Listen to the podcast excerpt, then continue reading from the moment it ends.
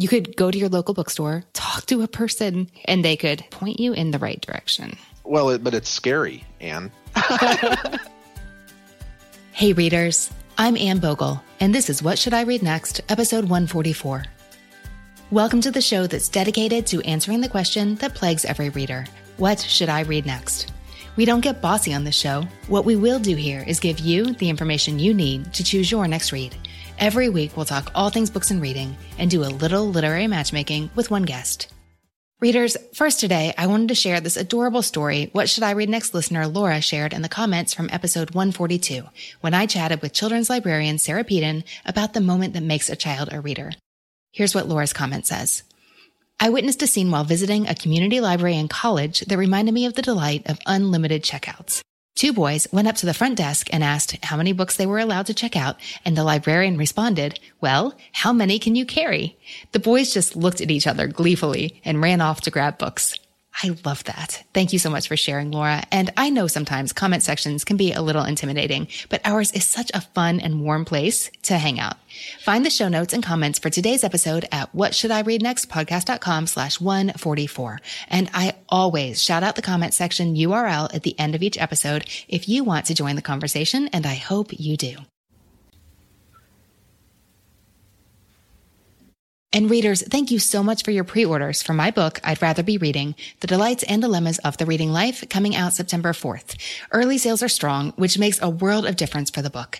The more copies you pre-order, the more retailers will carry the book, and the larger the print run will be, and the more book lovers will find it, which sounds like a wonderful circle of bookish goodness to me. If you enjoy this podcast and want to say thank you, please pre-order the book. It would mean the world to me and contribute so much to the book's success, and doing that soon or even today would help even more. Another thing you could do is come see me on book tour. I'm kicking things off in St. Louis at the Novel Neighbor just before I'd Rather Be Reading is out, so that's fun. Meet me there on Saturday, September 1st. I'll be in Chicago on Sunday, September 2nd at an event hosted by Page One Books. Meet me in Franklin, Indiana, that's the Indianapolis area, on Wednesday, September 5th, and I'll be at my hometown bookstore, Carmichael's, on Thursday, September 6th. This is just the beginning of my book tour. We will have more news and events to announce soon. Please get the information on these and all events at annebogle.com/events. That's Anne with an E, B as in books, OGEL.com/events. I would love to tell you happy reading in person this fall. Today's guest, Travis Meserve, made a seriously drastic lifestyle change that upped his reading game by a mile. No spoilers, I'll let him tell you all about it. We're also tackling bookstore anxiety, like where should you look in the store to look for your next read? How do you get past the nerves and talk to your friendly local bookseller? And is there a secret key to understanding the prominently displayed tables up front? Readers, I am up to the challenge, and I love chatting with Travis about all this and more. Let's get to it. Travis, welcome to the show. Thanks, Anne. I'm really looking forward to talking to you today because when your submission form came in from whatshouldireadnextpodcast.com/guest, first of all, I was filled with envy, which is always a good sign that you make a good guest.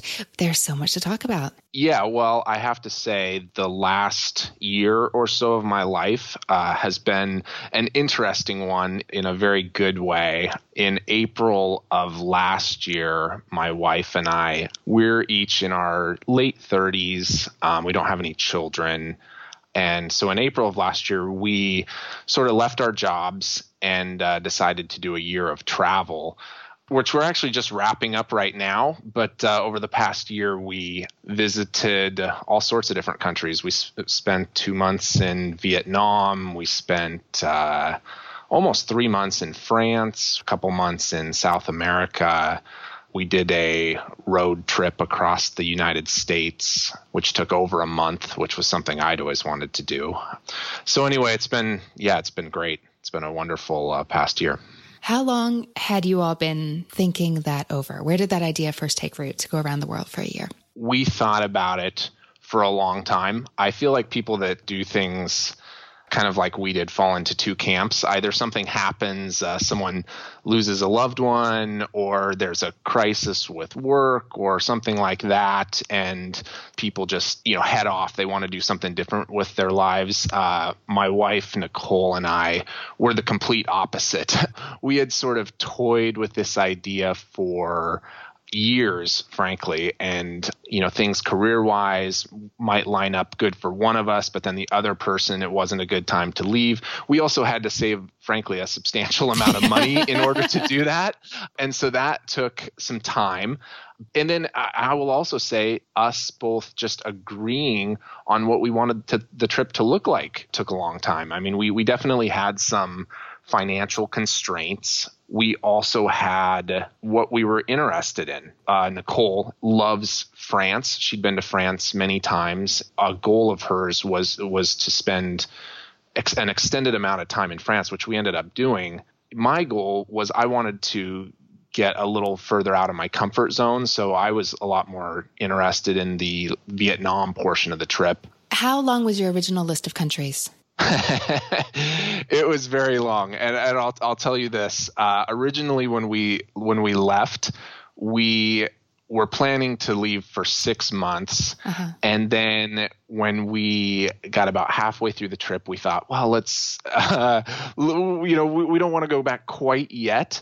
We were in France, kind of at the end of that 6 months. We had kind of a problem. The visas for Americans, you're only allowed to stay in sort of the Western European countries. They call it the Schengen zone, which basically just includes most of Western Europe. You're only allowed to stay for 3 months, and then you have to leave for 3 months. And we stayed for 87 days. So we were really at the end of our time.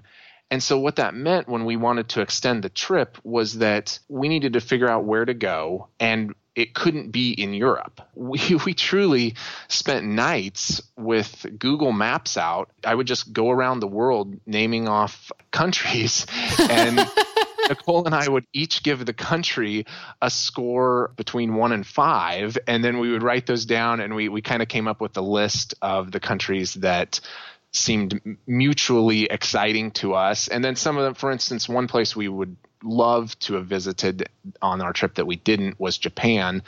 We started getting really excited about that. Then we started looking into just how the cost of living there, things like groceries, places to stay, it was just out of our budget. So that's when we finally ended up kind of settling on South America. And we ended up spending about 7 weeks in Chile, spent some time in Peru. We went to Machu Picchu.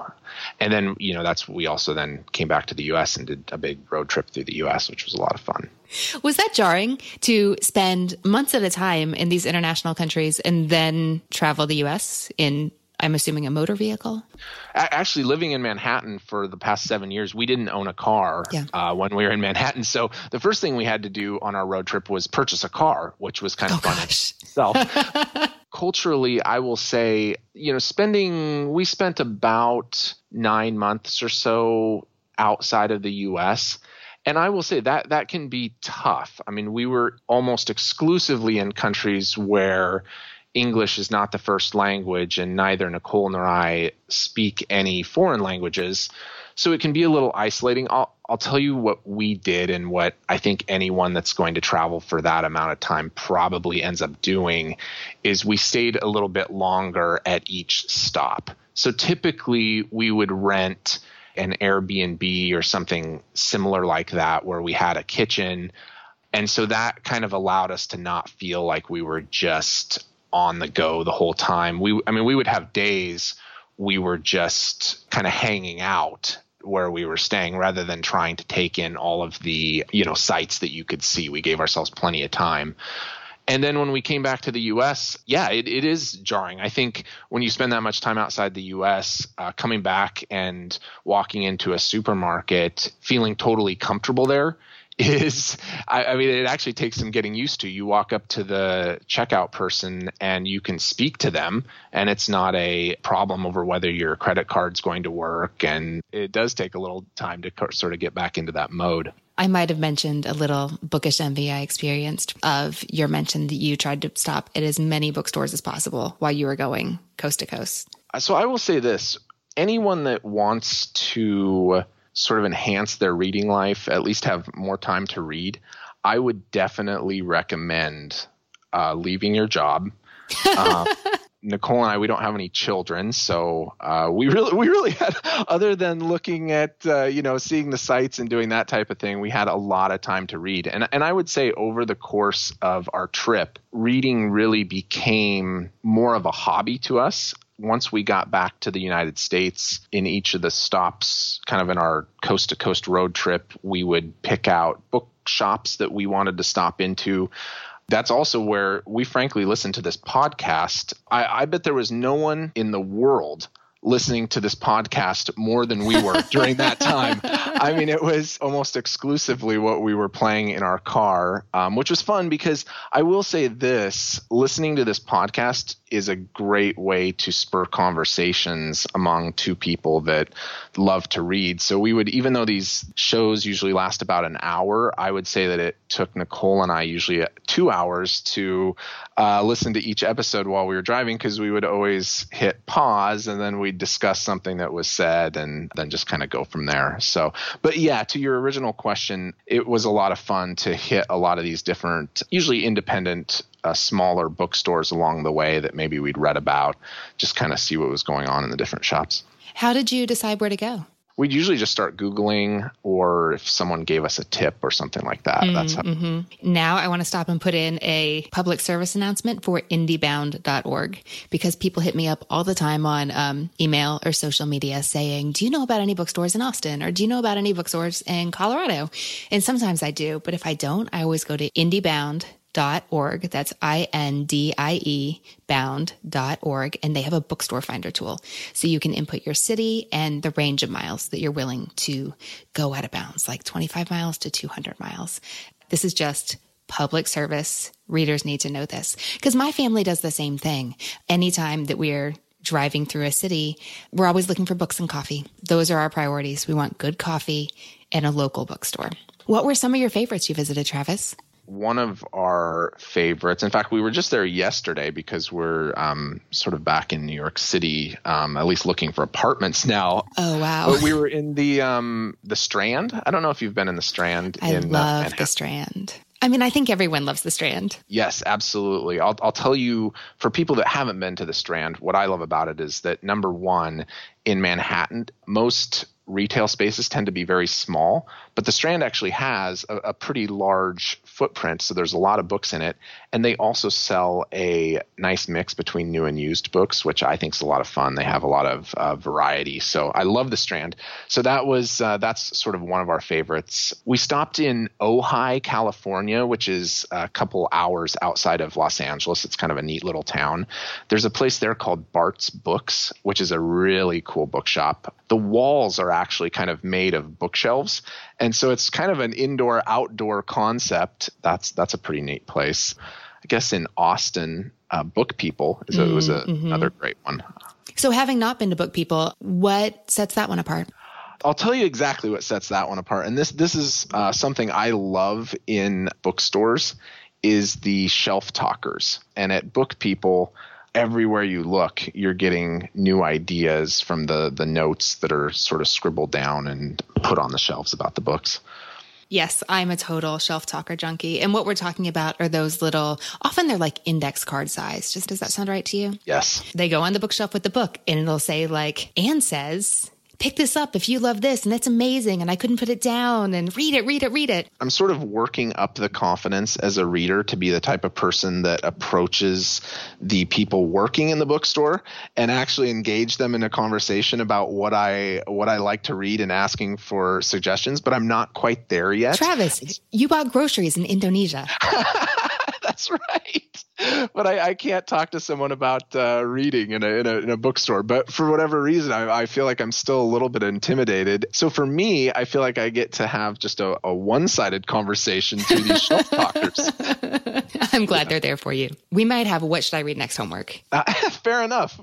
I would love some homework. What would you like to ask these bookstore employees if you actually worked up to do so? I think what I would enjoy doing is, frankly, kind of what this podcast does, giving the type of book that I like, and then also some of the areas that, maybe I would like to expand. And I'll be honest with you, the other thing I would be very curious to sort of hear someone that's in that book world on a daily basis.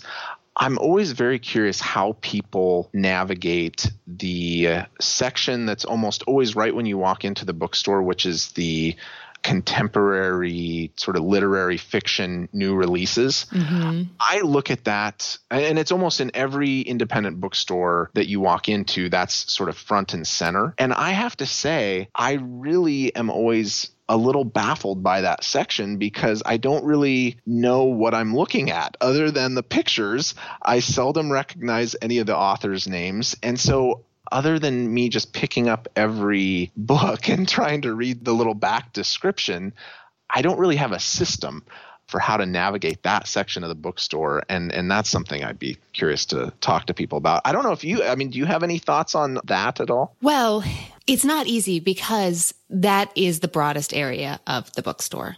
Even if I walk into my local bookstore like 3 times in a week, I can't stop looking at the new releases, even though I know they haven't changed. So that's the shelf I'm visualizing right now. But, you know, they're not broken up into genres except fiction and nonfiction is how they do it a lot of places. Some bookstores have loose divisions, like smaller stores will often have mysteries, hardcover fiction and paperback fiction and, science fiction. Like they'll break up those genres, but you don't have that helping hand on those front tables. You said that you wished you had a system. Do you have a system for other areas of the bookstore? Well, I feel like in other sections of the bookstore, I tend to gravitate to those areas where I tend to have read some books. Mm-hmm. And so part of the fun ends up being seeing books that I've read, and it kind of takes me back to when I was reading those books. Well, as I'm sort of scanning the shelf, I might see something that for whatever reason catches my eye. And in some of the other sections, I might actually know the authors a little bit as well. That's really not much of a scientific system, but that is kind of the system I use. But in the sort of the new releases, for the most part, I don't recognize the authors because they're all new books. I haven't read any of them. Mm-hmm. I guess I just really don't have that system. Travis, is this a good time to talk about what you're looking for? Because a lot of people just ignore that new release table, and that's their habit, and they are great with that. But it sounds like you're maybe wishing to make a change. Yeah, I think that's exactly right. I definitely fall into that category of right now, I just skip it. I would say I'm always looking to sort of expand the sort of the sections or the genres that I'm comfortable navigating. And so definitely kind of the new releases would be something I would definitely be interested in knowing a little bit more about. You've written that you really enjoy talking books with friends and with people you meet, maybe when you're traveling. Do you feel like you're missing out there? Definitely. There's some genres that I feel like I know pretty well. And if I'm being honest, it's only within the last year or so that I've really taken reading a little bit more seriously. I've always been a bit of a reader, but really never would have prior to a year ago, for instance, like listened to a podcast on on what books to read. I mean, that just wasn't something I was doing. Part of that was it was just sort of a time thing, with work. I always sort of felt like I was and I, looking back, I don't think this was the right attitude, but it was just the attitude I had that, I don't really have time to be really delving into reading as more of a hobby than a pastime. And so because I'm kind of newer to really getting into reading, I would say, yeah, there's some genres I feel confident with. And if I meet with a friend or something, if we talk about books or someone's throwing out titles, I'm very up on it. Like, for instance, I would say the sort of business, self-improvement, those types of nonfiction books. Mm-hmm. I know most of them just through the different media I'm taking in. I sort of tend to see those titles. Like, what are a couple of the books you're thinking of there? Well, for instance, like I'm a big fan of Tim Ferriss. Mm-hmm. He wrote the 4-Hour Work Week back in the day. I listen to his podcast a lot. There's often books discussed on that, but they sort of fall into that self-improvement genre. I'm also a big fan of Ryan Holiday. Mm-hmm.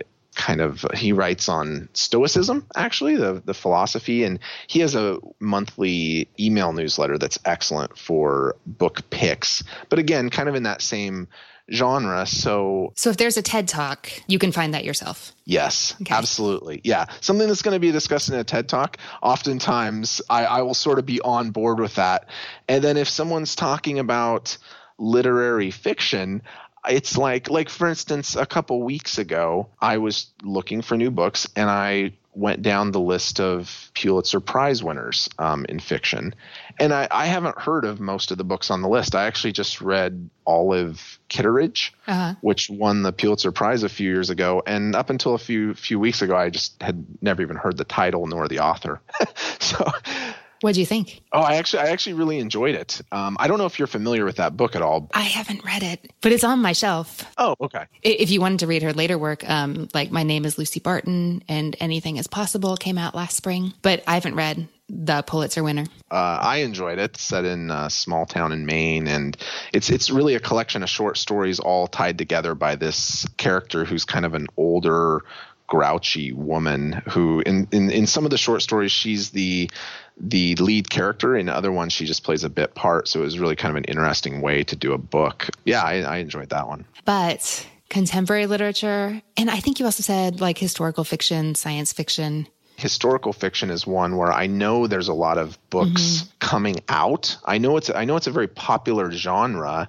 A few years back, I read a book called New York by Edward Rutherford that I really enjoyed. It was sort of an epic walk of multi-generations through the founding of New York up through kind of the modern day. And you really sort of learned the history of, I guess, specifically Manhattan.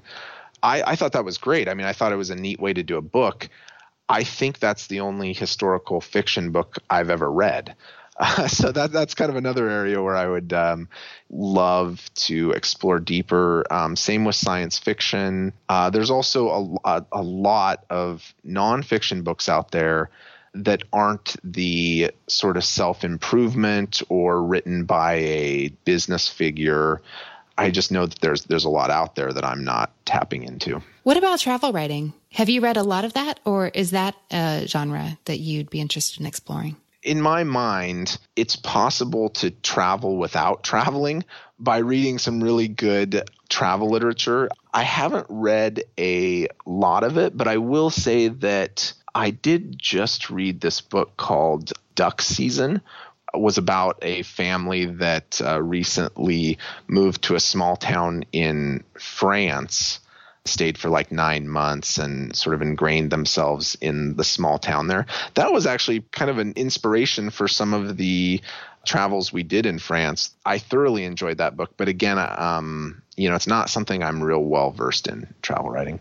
That sounds like a lot of fun and really exciting. But I'm a little afraid because some people like would say, okay, I'm going to read 10 books in whatever genre. And they're going to be like, oh, that's why I don't read those. I guess that could happen. But you want to try for yourself.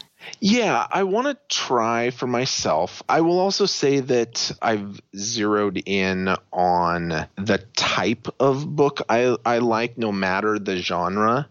My job, I mean, my profession, what I do is I'm an attorney. That involves a lot of reading and writing and actually very critical reading and writing. So one thing that I enjoy in literature is literature that's not what I would call meandering. I like things that are to the point, even though, as we'll discuss, that could mean that the books are really long themselves. For instance, I don't enjoy in fictional books, I don't enjoy characters that go on and on about their feelings necessarily or a description of the scene. I like books that can say a lot with a few words. No beautiful prose. No waxing poetic. I think that's very true. Yes. Okay. Well, that is really good to know about what you're looking for when it comes to the books that you are likely to enjoy. With that in mind, really, I just want to hear about the books you love. Are you ready? Yeah, absolutely. Okay. Well, you know how this works. You get to tell me 3 books you love, one you don't, and what you've been reading, and we'll talk about what you should read next. Okay. I'm excited. What's your first one? 2 of them are actually series. So I'm actually sort of recommending here a total of 26 books, but I'll speak to them as the series as a whole. So you have like 14,000 pages of your three loves. That's exactly right. All right. Well played. I will also say that this is the type of reading I was doing. I read all these books sort of while we were away this past year. That was probably the only way I would be able to tackle this much reading. So the first series is called The Years of Lyndon Johnson by Robert Caro. An amazing, amazing history. I really would implore anyone that has the least bit of interest in U.S. 20th century history and any interest in politics whatsoever to read these books. It's really this author's life work. He started writing these books in the mid-70s. And the series, there's still one more book yet to be published that covers Lyndon Johnson's, the years of his presidency. So at this point, I've read a little over 3,200 pages, and we've just got to the point of the Kennedy assassination when Lyndon Johnson takes over as president. But I think whatever anyone's politics, whether or not you care about Lyndon Johnson, what these books do is they're a prism or a lens that you can look at the Great Depression in the United States. You can look at World War II. You can look at the Civil Rights Movement, the Kennedy assassination, which was a turning point in U.S. history.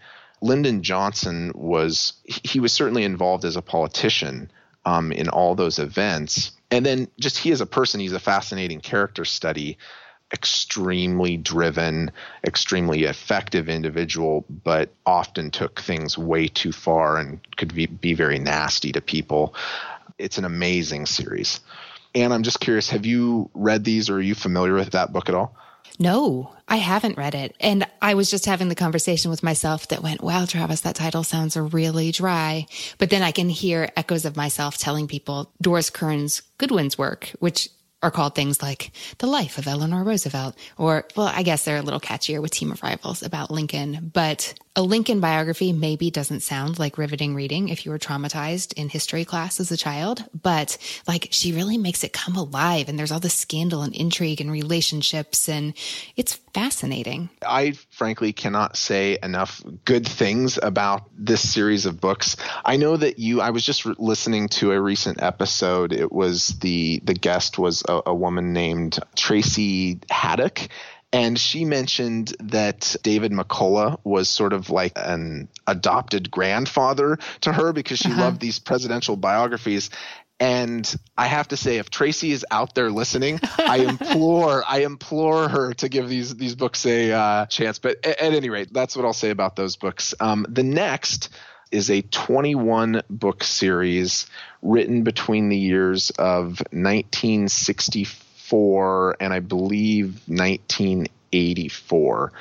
These are fictional thrillers. They're called the Travis McGee series, written by John MacDonald.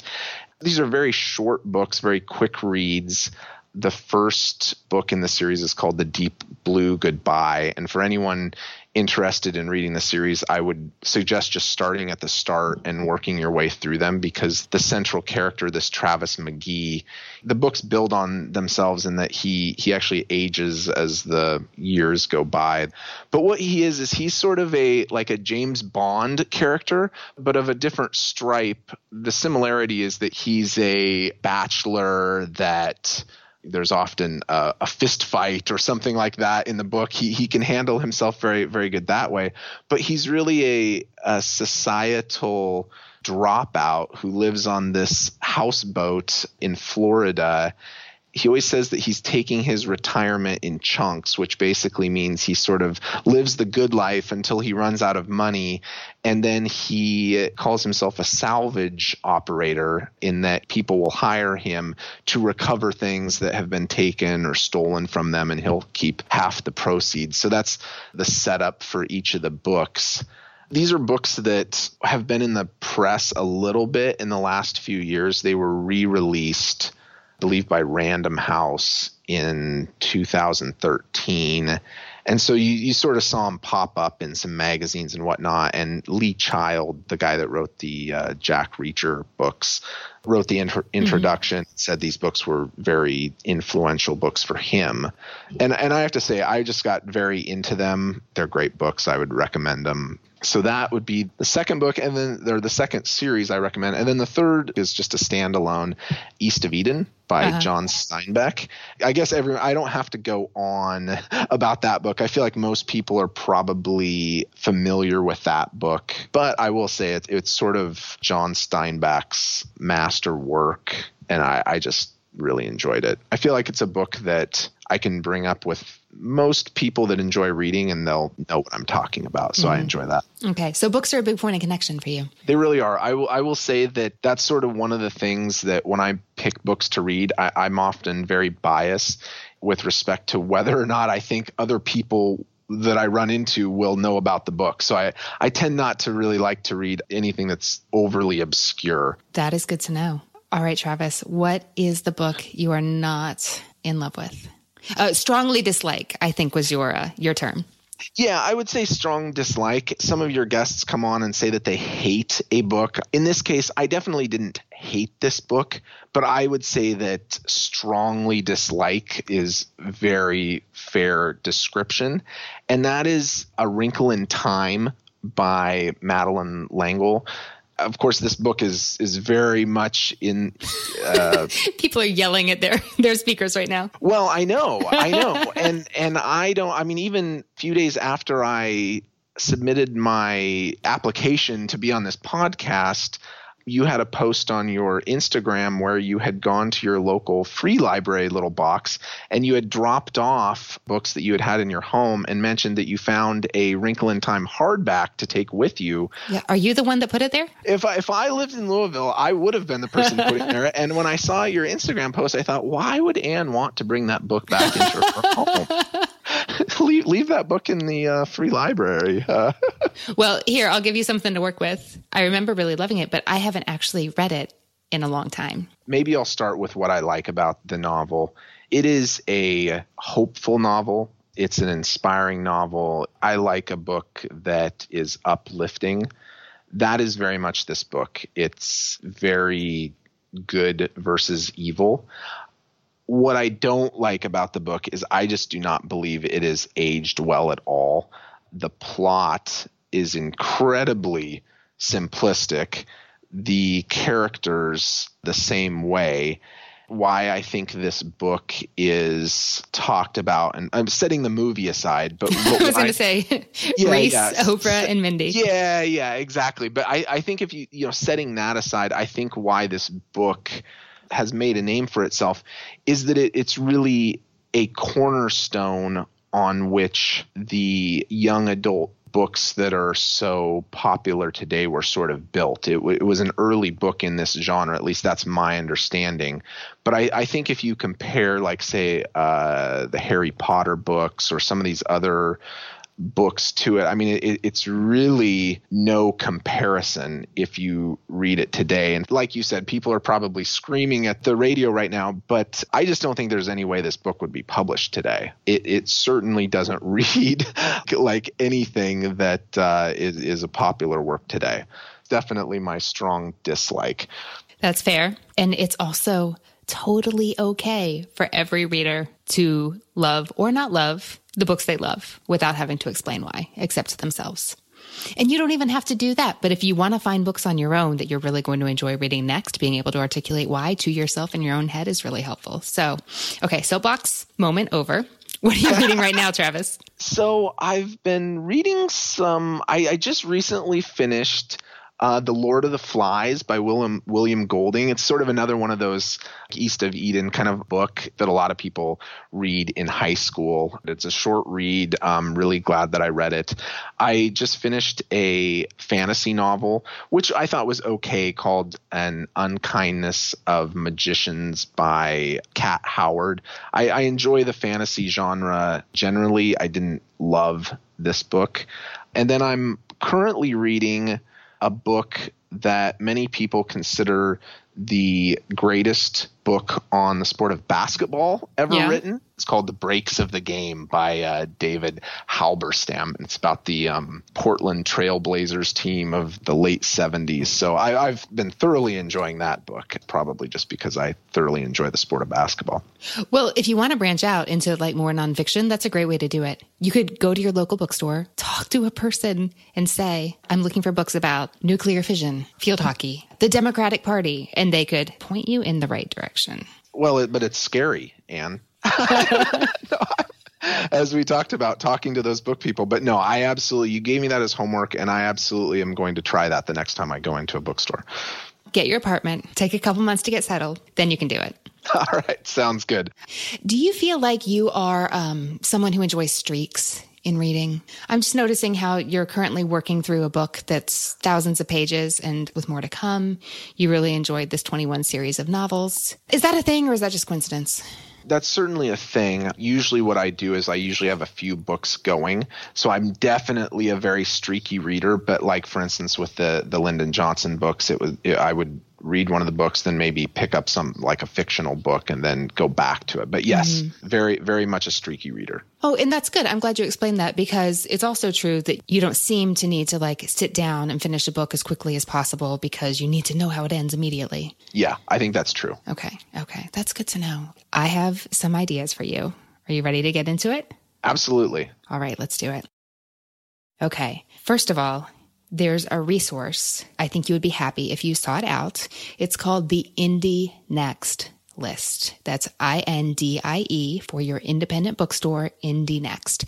And once you hear that term, like if listeners haven't heard it before, you'll start noticing at places. Like you'll see on Pulitzer's descriptions that a certain book was an Indie Next pick. And what that means is that employees of independent bookstores have recommended it when it first came out or when it came out in the paperback edition, if it's a book that originally came out in hardcover, and said, I think this is great and this is why. And what it basically is a compilation of shelf talkers from different independent bookstores across the country. So that is a newsletter you can sign up for through your local bookstore, or you might be able to get it right on the IndieBound site at indiebound.org. We will put the link in show notes, but not so long ago, they started making it possible for your local independent bookseller to send you out that Indie Next list directly.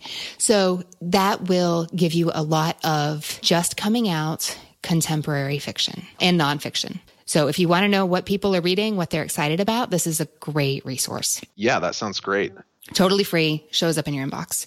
You can also often, many independent bookstores have like a little Indie Next newsletter. It's about the size of it's the size of my elementary school newspaper. Does that help you? Can you visualize it, Travis? Yes. It's a newsletter that you can get in print, which would be kind of fun because then you can take it home and mark it up and, flag it and dream about what you want to read next.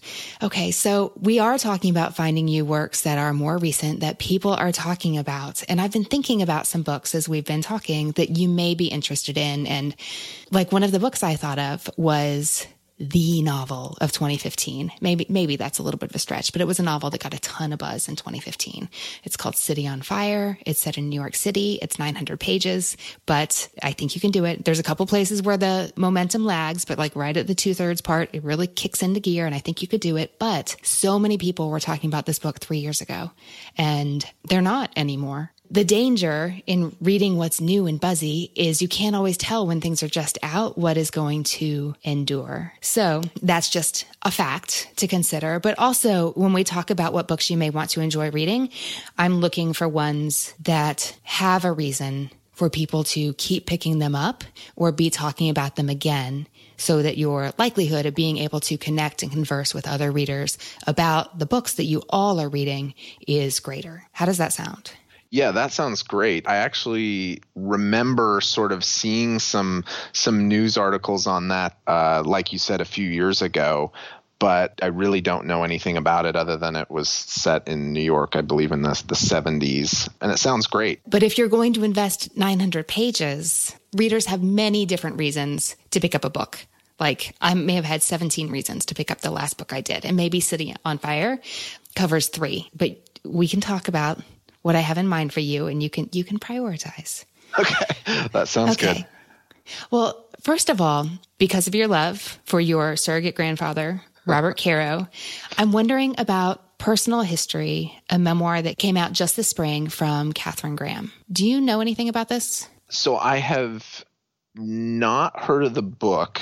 I'm familiar with Katherine Graham. She's the, or maybe is or was, the owner of the Washington Post. Is that correct? Yes, that is correct. She was friends with Lyndon Johnson. Oh, yes, exactly. She was. So she tells this really great story in the book about how back in the days when security wasn't as tight, she was standing by the airfield when LBJ and company were about to get on the helicopter and take off for his ranch. And he said, hop on board. And she said, I can't. And her daughter said, Mom, you should go. And she did. She just hopped on the helicopter and went to LBJ's ranch. So he does make an extended appearance in the book. So that might be a fun little way it comes together. But the things that you were saying that really made you love The Years of Lyndon Johnson made me think that you might like this minuscule in comparison. It's only like 700 pages. I think it's tagged as a memoir, but it reads more like an autobiography in that it starts with her grandparents coming to the United States. So it goes way back, encompassing her life and her children's lives and her parents' lives. Her life and her career spanned so many amazing events that she was either present for or really like up close and personal. There was a big strike at the Post at a certain point. Watergate features prominently in her book, the changing importance of the press in the United States and the changing relationship between people and the press and politicians and the press. She has seen a lot and she put it in these pages, and she covers issues that are timely. She covers history that's not going anywhere. The first printing was like 250,000 copies, and your odds of being able to discuss this or the topics in it with your fellow readers are high. How does that sound? This sounds wonderful. I will actually say that because I was just so consumed with Lyndon Johnson for a while there, we actually, when we were road tripping through the U.S., we stopped at his presidential library, which is in UT Austin campus. And one of the exhibits there is that you can listen. You actually pick up a telephone and you can listen in on a phone call between LBJ and Katherine Graham. So really? Yeah, it's really pretty neat. So at any rate, that book sounds fantastic. Okay. So how do you like a good murder mystery? Yeah, I enjoy mysteries. I just don't read them that often. So yeah, this sounds good. Have you read any of the Robert Galbraith murder mysteries that are by J.K. Rowling? Like the first one is A Cuckoo's Calling. No, I mean, I'm embarrassed to say this, but don't be embarrassed. You haven't read Harry Potter. Is that what's coming next? No. I've definitely read Harry Potter. I guess I did not realize that she had written other books other than Harry Potter. And that's what I'm embarrassed about. Well, she did not want to be outed as the author. So she would be delighted to hear that you didn't even know. Okay. I like these for you because you've said that you like work that is noteworthy in some way. Fast-paced, concisely written. Mystery lovers really like them. They're well done. I don't know how you like your mysteries, but these work on two levels like a lot of more modern mysteries do, where the detectives are figuring out exactly what happened and who's to blame and how they pulled it off. But you also have the level of the personal relationships between the different characters in the book. Are you on board for something like that? Yeah, that sounds great. Are these books... They sound like they're written more solely for an adult audience, not like Harry Potter, which could sort of go with kids and adults. Is that correct? These are for grownups. Yes. Okay. The first one is pretty tame. Mostly what I mean is it's not grisly. Like the second and third ones are pretty grisly. Like the second one is the murder is gruesome and gross, but the rest of the book is fine. And the third book, J.K. Rowling has said that it gave her nightmares because she's writing about, it's been a while, but I think a serial killer, definitely a serial abuser of women in a really nasty way. So I did a lot of heavy skimming there. So if you are a sensitive soul, a highly sensitive person, you might want to think twice before picking these up. But it's a great series, sold extremely well, and fans have been waiting for book 4, which J.K. Rowling announced just a couple months ago that she has finished and will have a publication date soon, which will be in late 2018 or hopefully early. And I say hopefully because I want to read the next one, 2019. So they're good books. I think they have the kind of qualities that you enjoy in fiction, and everybody is going to be talking about all four of the books in the anticipation leading up to and publication of this book four. What do you think? That also sounds great. Awesome. All right. I'm just going to out with it. Have you read any Julia Child? The French cook? Yeah. I own Mastering the Art of French Cooking. Is that sort of her big cookbook? Her big cookbook. But she wrote a memoir that I didn't even know about until maybe 10 years ago, even though the book has been around much longer than that. But it's called My Life in France. So this is the story of how Julia Child was working for the OSS. And then she was married to her husband, Paul. He's a diplomat. And they moved together when he was assigned to Paris. And so she arrived in the city, knowing no one, not speaking the language, just trying to get her wits about her. So two things happened. She found herself surrounded by some of the best food she'd ever eaten, even though she didn't really think she was into that. And she certainly didn't know how to cook it. And she decided she was going to get her life in order and find something to do with her days because her husband was employed, but she didn't have a job, by learning how to cook at the Cordon Bleu. So this is the story of how she did that, how she fell in love with food because of all the time you spent in France eating. And I don't know, do you cook? If you do, you'll appreciate this. And if you don't, you can experience it on the page vicariously, and you'll never have to dirty your oven. Nicole and I are both, we definitely enjoy food and wine. Yeah, this sounds great. She's so funny. I thought Mastering the Art of French Cooking is like a textbook. You know, this will be fine. Maybe Julia Child is important. Maybe I should read this. But you start reading the book and you're like, oh my gosh, this woman, please be on my dream dinner party list. Tell me more stories. She and her husband did the funniest things. She just sounded like she really loved life, loved food, loved her friends. She was a riot. And she was kind of scandalous for her time. There's this photo in the book of her and her husband in the bathtub covered with bubbles so that it's mostly kind of appropriate. And they sent this out to their friends as Valentine's or Christmas cards with some kind of funny caption. I actually read the book and watched the movie a few years back called Julia and Julia. And yeah, definitely she comes across, I specifically remember in the movie as this outsized personality. So I definitely understand what you're saying in terms of her biography would be very interesting. Did she write it, or is it written about her? I would call it a memoir because it's the story of her time in Paris. I think it's going to make you feel wistful for the Paris of Julia Child's day. Sure. And also nostalgic for the time you spent there. And now you've been gone for more than 90 days, and this might make you want to go back. Absolutely. Before we go, I just want to throw out a few more titles that I've talked about all the time. You've heard me talk about them before, I'm sure, but I want you to hear that they're good for you. So Behold the Dreamers by Mbalo Mbe. It's set in New York City. It came out a couple of years ago. It deals with immigration and politics and the haves and have-nots and complicated webs of relationships. So those are issues that are not going away. It's a really good book that's not an issues book, and people will be talking about it. And then, have you read anything by David Sedaris? No, I haven't, but I have at least heard of him, Me Talk Pretty One Day, I believe. Yeah, but no, I'm not familiar with his writing at all. He writes typically in the short form. In the past, has written some short stories, and really essays are his main thing. He's probably best characterized as a humor writer, but the source of his humor is David and his boyfriend and David and his larger family. I can see humor as being off the beaten path for you. His new book was out May 29th. It's called Calypso. Me Talk Pretty One Day is very well known. So is Dress Your Family in Corduroy and Denim. Theft by Finding, his published diaries, came out last year.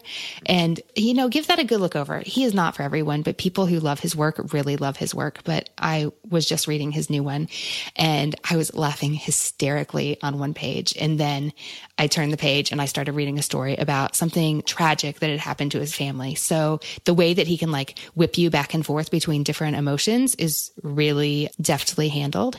Oh, but also sometimes, I was telling my brother, who we have a small overlap of the books that we both love, but David Sedaris falls right in there. I was telling him that I couldn't believe I was laughing at this because it seems so inappropriate, but I could not stop laughing at the story he was telling. And the kids were like, Mom, what are you reading? I'm not explaining this to you.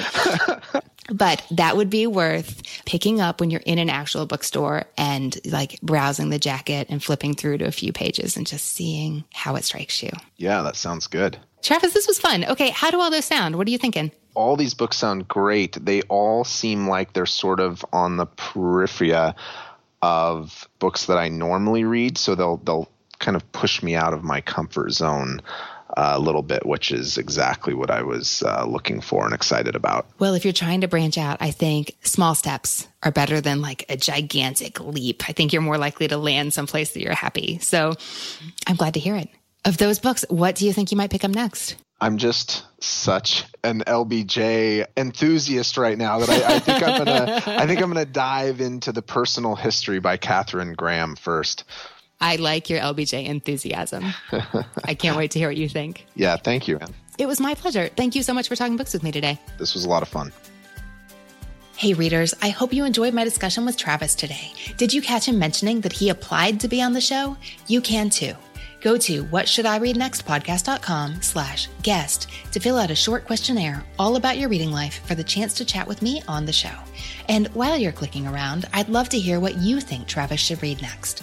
That page is at whatshouldireadnextpodcast.com/144. That's 144. And it's where you'll find the full list of titles we talked about today. Next week, What Should I Read Next gets emotional, and it's so good.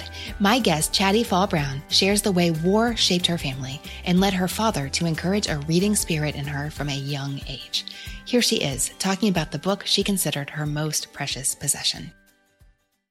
And it was the book that said, do it. Like, okay, you're going to go and apply for a grad school that's not in California. Do it. All right, you don't know anybody in Cambodia. Go and do it. Just do it. And if you don't like it, you can come back home. It's okay to fail, but it's not okay to not do it. So it was the yes that kind of defined everything for me. Believe me, you do not want to miss this one. And there's even more good stuff on the horizon. What Should I Read Next listeners will be getting a very special sneak peek of my upcoming book, I'd Rather Be Reading. Make sure you are subscribed or you might miss it. Keep an eye on your podcast app this week. Subscribe now in Apple Podcasts, Google Podcasts, Spotify, and more. If you're on Twitter, let me know there at Anne Bogle. That is Anne with an E, B as in books, O-G-E-L. Tag us on Instagram to share what you are reading. You can find me there at What Should I Read Next and at Anne Bogle. Thanks to the people who make this show happen. What Should I Read Next is produced by Brenna Frederick with sound design by Kellen Pekacek. Readers, that's it for this episode. Thanks so much for listening. And as Rainer Maria Rilke said, ah, how good it is to be among people who are reading. Happy reading, everyone.